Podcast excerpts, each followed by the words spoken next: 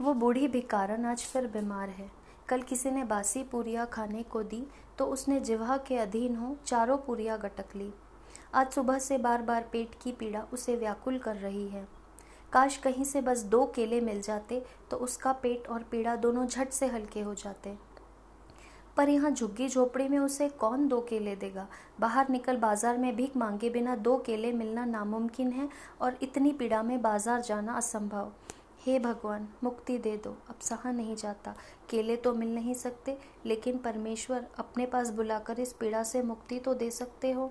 यहाँ वो बेचारी दो केले केले तरस रही थी और वहाँ मंदिर में एक श्रद्धालु गौ ग्रास की पाँच सौ की पर्ची कटा रहा था। उसको पता होता बूढ़ी भिखारिन के बारे में तो वो क्या दो केले न दे देता उस बेचारी को? लेकिन उस बेचारे को क्या पता? सब ईश्वर की माया है। श्रद्धालु का बेटा भी साथ था। वो भी पिता की ही तरह दयावान था। मंदिर से बाहर निकला तो पिता से हट करने लगा कि बाहर रेहड़ी लगाकर खड़े केले वाले से केले ले ले। केले काले और कुछ ज़्यादा पके हुए थे। बस इसलिए खरीद लिए गए कि बेचारा रेहड़ी वाला कुछ पैसे कमा लेगा। घर पहुँचे तो गृह स्वामिनी केले देखते ही चौंक गई। अरे, कैसे केले ले आए हो? क्या करता? तुम्हारे लाडले को उस केले वाले की बोहनी कराने का मन हो आया था। पिता ने मुस्कुराते हुए कहा, उफ, तुम पिता पुत्र तो कारू का खजाना भी बस यूँ ही दान पुण्य में लुटा सकते हो।